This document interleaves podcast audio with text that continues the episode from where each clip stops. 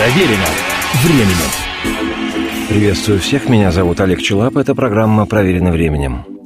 Случаются настроения, когда не хочется слушать ни Битлз, ни Криденс, ни рок и ни блюз, ни еще меньше тещу и президента родной страны.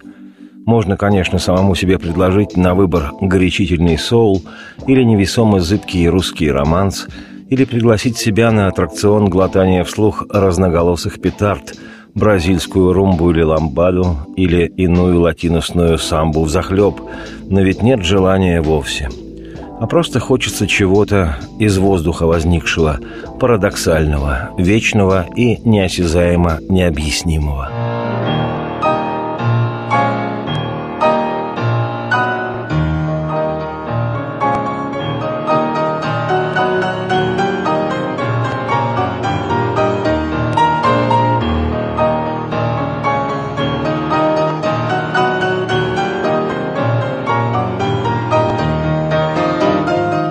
Сегодняшнее повествование мое неспешное о человеке, который сумел создать не просто потрясающей красоты музыку.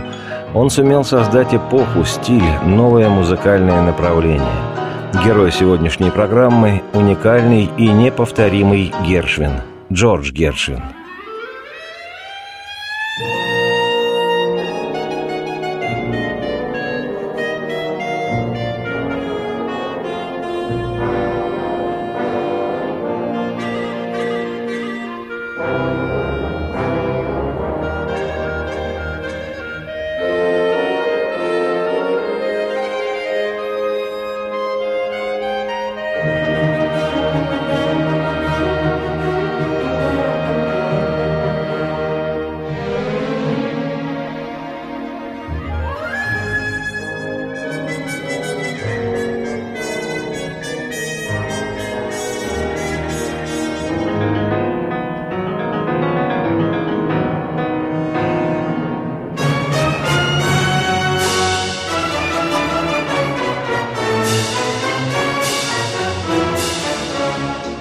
Колоссальный человечище Джордж Гершвин оставить после себя такое.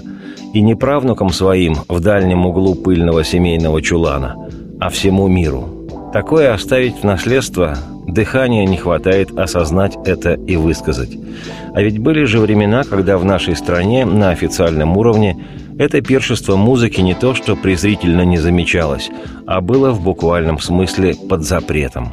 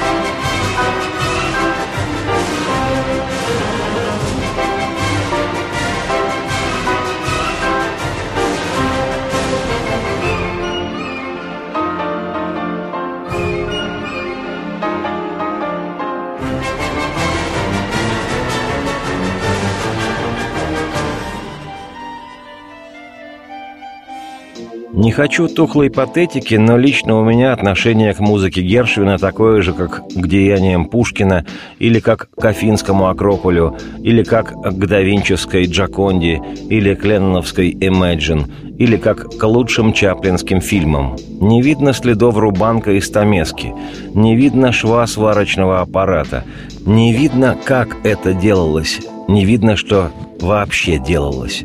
Ощущение такое, что это не сработанное человеком нечто, а грандиозное природное явление, божественная данность, которая была за миллионы лет до тебя и будет через пространство после, как Ниагарский водопад, или Грейт Каньон, или ковш Большой Медведицы, или Фудзияма, или как неиссякающие дивности Иссык-Куль. Нечто необычайно необычное, причудливое, безоговорочно дарованное небом. Однажды утром, после вчерашней встречи с давними друзьями по лицею, создатель был в добром расположении духа, великодушен и щедр, и решил угостить жителей планеты Земля внеземным очарованием. Это ли не повод веровать и благодарно восхищаться?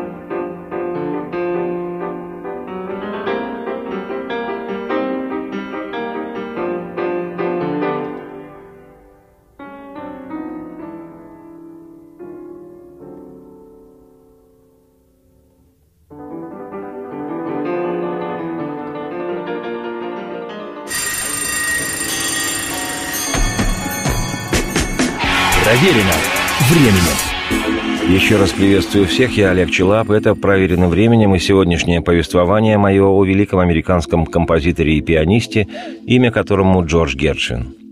Если честно, то рассказывать о жизни и музыке Гершвина – это все равно, что изучать звездное небо. Можно и в часовую обзорную лекцию все уместить, а можно и целую жизнь этому отдать, и лишь на склоне лет признаться себе, что наконец-то в чем-то ты все же стал ориентироваться. Просто о классике Гершвине совсем не просто думать и говорить как о композиторе академическом. Все же считается, что он имеет отношение к джазу. Во всяком случае, в пору своей пытливой юности я научился воспринимать его именно джазовым таким персонажем. Но классика потому и считается классикой, что без нее никуда. А еще классика, и в этом я убежден, самая лучшая школа. И гениальный Джордж Гершвин пришел в музыку, это как минимум, не без академического влияния. Когда парень еще только обучался профессиональным премудростям, он всерьез бился над тем, чтобы суметь приручить фуги Баха, оттачивал исполнительское мастерство в пальцах и одновременно раздвигал свой композиторский мозг. И когда друзья спрашивали: «Ты что, хочешь стать концертирующим пианистом?», он отвечал: «Нет, ребята, я изучаю Баха для того, чтобы писать популярную музыку». Так что если кто-то хочет стать настоящей поп-звездой, а не просто побрякушкой, есть смысл начинать со старика Баха, Иоганна Себастьяна. Этот плохому не научит. Стоит с ним позаниматься несколько лет и до глубокой ночи. И он-то сумеет подсказать, как надо делать это красиво. Опыт Джорджа Гершвина – лучшее тому подтверждение.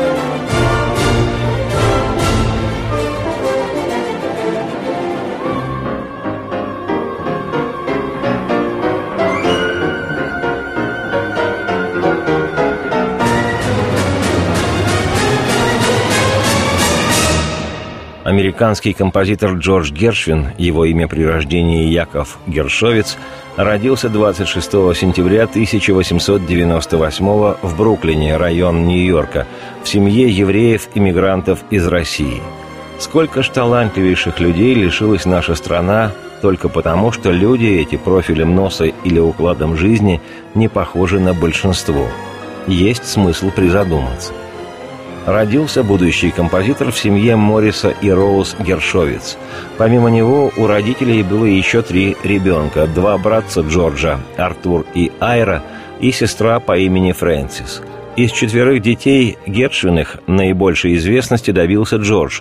Однако брат его Айра также прославился, как весьма успешный поэт. И существует огромное количество произведений, в том числе немало бродвейских мюзиклов, в частности, знаменитая опера «Порги и Бесс», подписанных двумя Гершвинами сразу – Джорджем как композитором и Айрой в качестве поэта.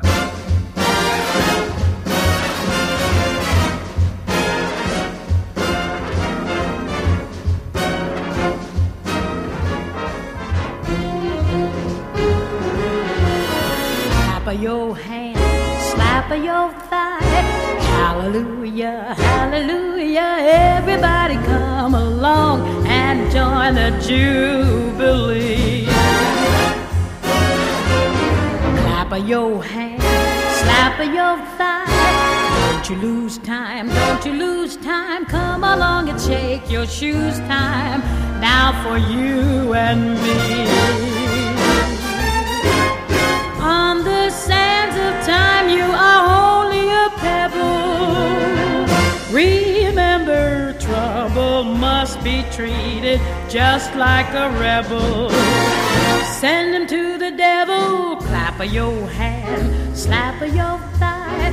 Hallelujah, hallelujah. Everybody come along and join the jubilee.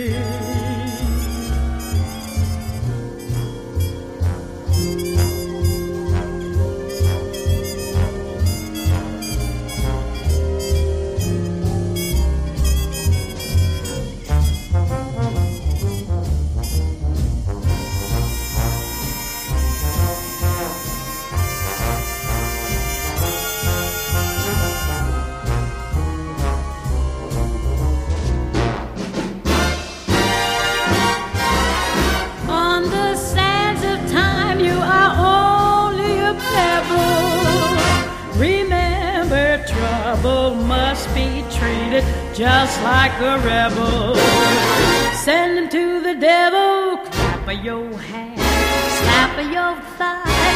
Hallelujah, hallelujah. Everybody come along and join the jubilee. Hallelujah, hallelujah, hallelujah, hallelujah.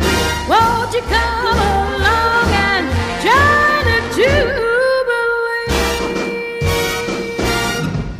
В городе Нью-Йорке прожил большую часть жизни Гершвин Джордж.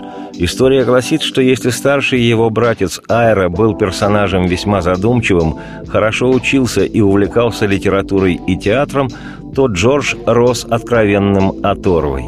Школьные занятия его не интересовали в принципе, а свободное время он целыми днями проводил на улице. Безоглядно резался в волейбол и футбол, вдохновенно катался на роликах, в этом виде был даже местной звездой, чемпионом окрестных кварталов, и, как всякий неботанического происхождения парень, отчаянно дрался.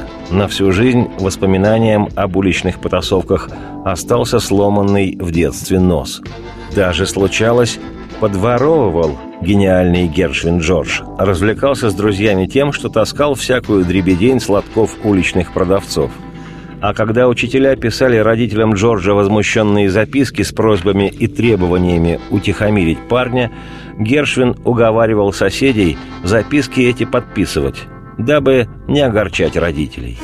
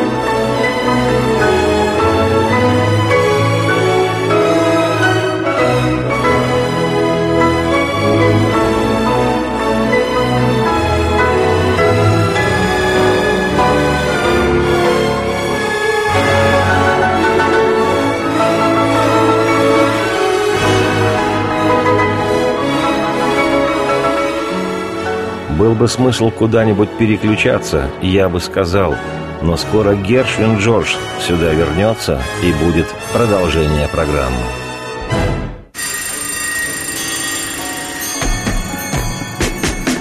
Проверено временем. Еще раз всех приветствую, я Олег Челап. Это программа «Проверено временем», и сегодняшнее повествование мое о великом, корнями из царской России, американском композиторе Гершвине Джордже. В детстве пострела Джорджа ничто не предвещало музыки. Никто из родителей музыкой с ним не занимался, и способности мальчиша проявились лишь в возрасте десяти лет, в тысяча девятьсот восьмом, когда, как отмечено в летописях, он из чьего-то открытого окна услышал звуки скрипки. По себе знаю, музыка, в пытливом возрасте услышанная из чужого распахнутого в лето окна, может изменить твою жизнь. Ну или, по меньшей мере, убеждающе очаровать твою душу. Конечно же, при условии, что это музыка, а не засушенный пластмассовый гербарий непотребных звуков. Так вот, скрипка, услышанная Гершвином из распахнутого в лето окна, очаровала его очень и просто-таки потрясла парнишку настолько, что он тут же решил: «Буду непременно обучаться игре на музыкальном инструменте. Каком-нибудь, но музыкальном». Два года спустя родители купили пианино для занятий старшего на два года брата Айра. Но Айр по большей части изучал воздух и догонял рифмы, а фортепиано требует занятий кропотливых и серьезных. А вот двенадцатилетний братец Джордж, несмотря на свой необузданный нрав, инструментом заинтересовался всерьез. По воспоминаниям Айра, Джордж подпрыгивал с позаранку, практически как советский пионер Коля Колокольчиков с первым лучом солнца, и сразу же садился к инструменту, подбирал популярные мелодии. Успехи сына родителей откровенно радовали. Через год ему взяли учителя, Чарльза Хамбитцера, который оказал сильнейшее влияние на формирование музыкального вкуса парня и раздвинул ему, двенадцатилетнему, мозги и горизонты.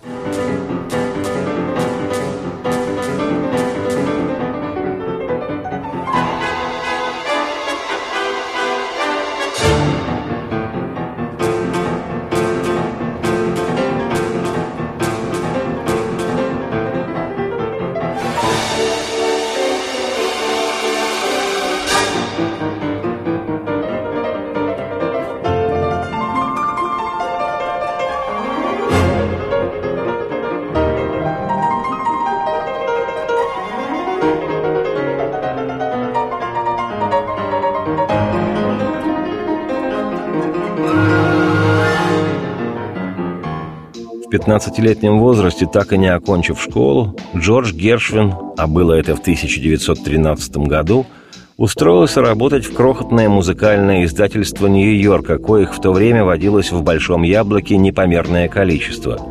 В нотном магазине, или, как в Важнецке тогда это именовалось, фирменном салоне, приказчик должен был не только продавать ноты, но уметь играть и петь, рекламировать продаваемую продукцию. Такие «сонг-плагер» — рекламщики песен, как звались эти сотрудники-продавцы, умеющие играть и, если не петь, то хотя бы намурлыкать мелодию, понятное дело, весьма ценились хозяевами. Гершвину было пятнадцать лет, когда он, чтобы зарабатывать на жизнь, покинул школу и стал «сонг-плагер» в одном из нью-йоркских таких салонов. За свою работу в неделю Джордж получал пятнадцать долларов, но, что гораздо важнее, это были его первые профессиональные заработки. А кроме того, такая работа позволяла парню постоянно совершенствовать уровень своего мастерства.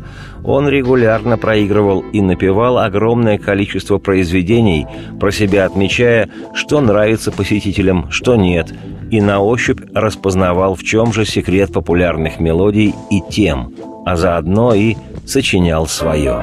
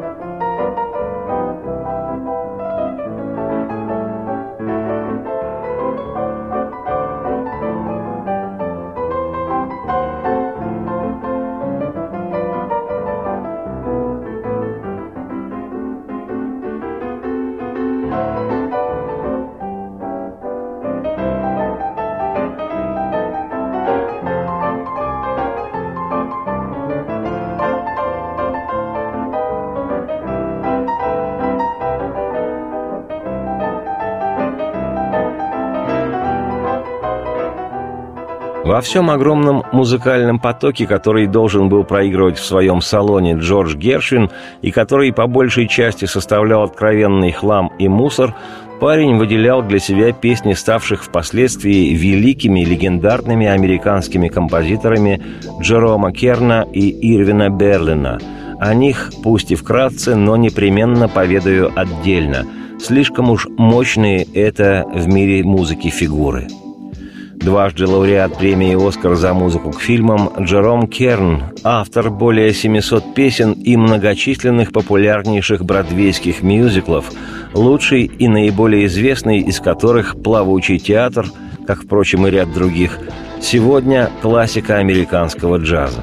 К слову, мюзикл «Плавучий театр» до сих пор в театральном репертуаре США. А многие песни Джерома Керна из фильмов и из тех же мюзиклов считаются в Штатах народными. Влияние его музыки на жизнь страны было огромным настолько, что когда шестидесятилетнего Джерома Керна не стало в ноябре тысяча девятьсот сорок пятого, внезапный инсульт, некролог зачитал на всю страну по радио ни много ни мало президент США Трумэн. Еще один классик американской музыки, композитор Ирвин Берлин, написал более девятисот песен, девятнадцати мюзиклов и музыку к восемнадцати фильмам. Чтобы лучше понимать значение этого композитора, скажу, что его влияние на создание американской песни сопоставимо с влиянием Исаака Дунаевского на создание песни советской. Выходец из царской еще России, по разным данным, Берлин родился, подчеркиваю, в тысяча девятьсот восемьдесят восьмом году в Тюмени или в Могилеве или в Тобольске, композитор прожил, опять же подчеркиваю, сто один год. Одну из его песен, и я в этом абсолютно уверен, слышал практически каждый житель планеты Земля. Это чуть ли не неофициальный патриотический гимн США «God bless America» – «Боже, благослови Америку». Когда в тысяча девятьсот восемьдесят девятом году стооднолетний Берлин умер во сне, похоронную церемонию возглавил действующий на тот момент президент США Джордж Буш-старший, который в своей речи назвал Берлина легендарным человеком, чьи слова и музыка будут помогать пониманию истории американского народа. А траурная колонна пела «God bless America». И вот на песнях двух этих, боготворимых молодым Гершвином, композиторов Джерома Керна и Ирвинга Берлина, как и на мелодиях других мастеров зарождавшегося джаза, учился быть пианистом и композитором и сам Джордж. И ведь научился же...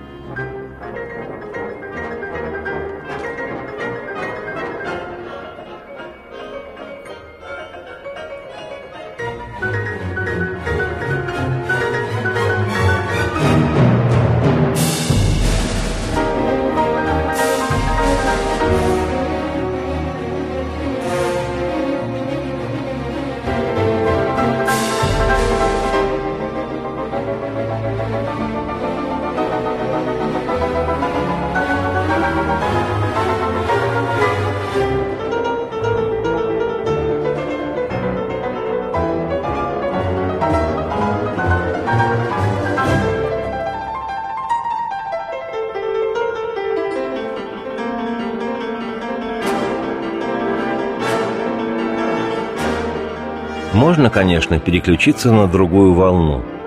А смысл? Скоро сюда вернется Джордж Гершвин, и продолжение программы последует наверняка.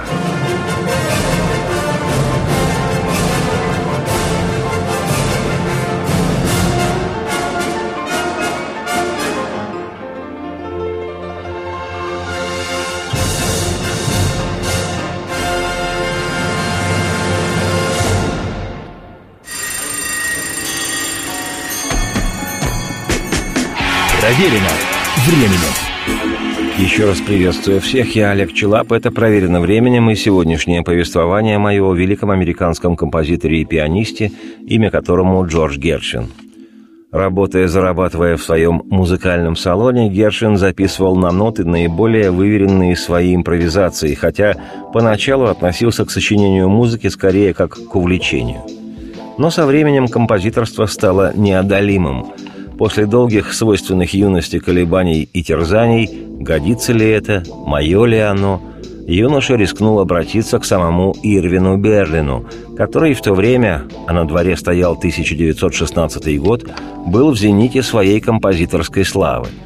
Мэтр обрушил на начинающего композитора Гершвина море комплиментов, хотя и не поспособствовал Джорджу в издании хотя бы одной из показанных ему пьес. И хотя вскоре одну из песен Гершвина с красноречивым названием «Я становлюсь девушкой» исполнила с эстрады восходящая на бродвейской сцене звезда певица София Гукер, сам Гершвин весьма критично воспринял свой первый публичный опус, обозвав его «кромешной бездарностью», и продолжил сочинять, не покладая.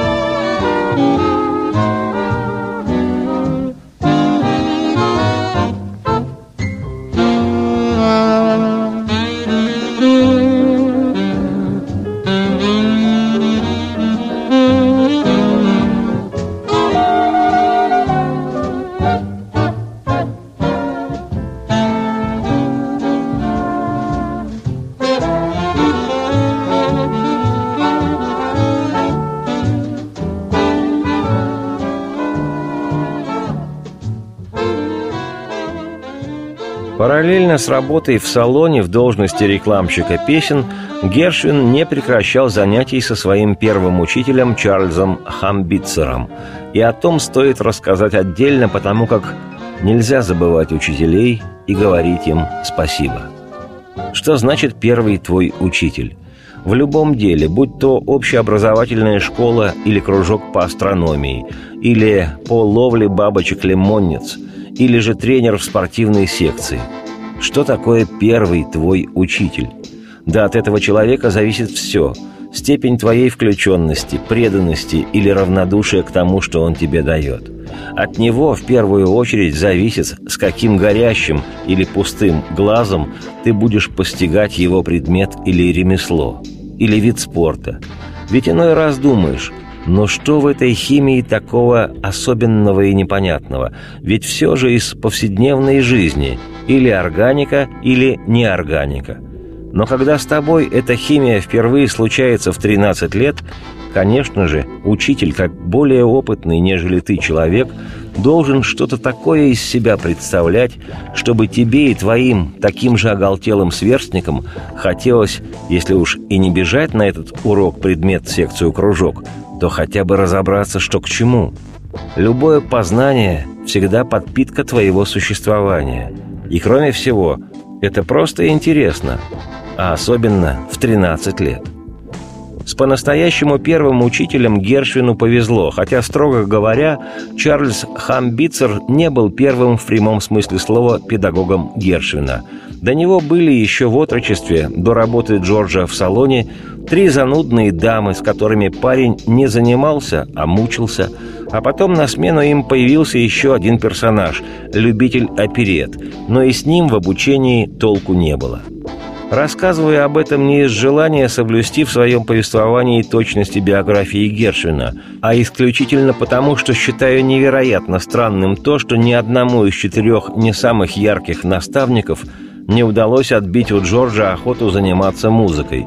Обычно, если сначала не повезло с учителем, то второй попытки уже не бывает. Обучаемый просто возненавидит занятия музыкой с педагогом. Но Гершвин оказался стойким. А с Хамбитцером ему наконец-то повезло. Хамбитцер тот был отменным музыкантом и педагогом, заметившим редкие способности юноши. Учитель сразу понял, что у ученика его незауряднейший талант, и уверенно предрекал Гершвину большое будущее.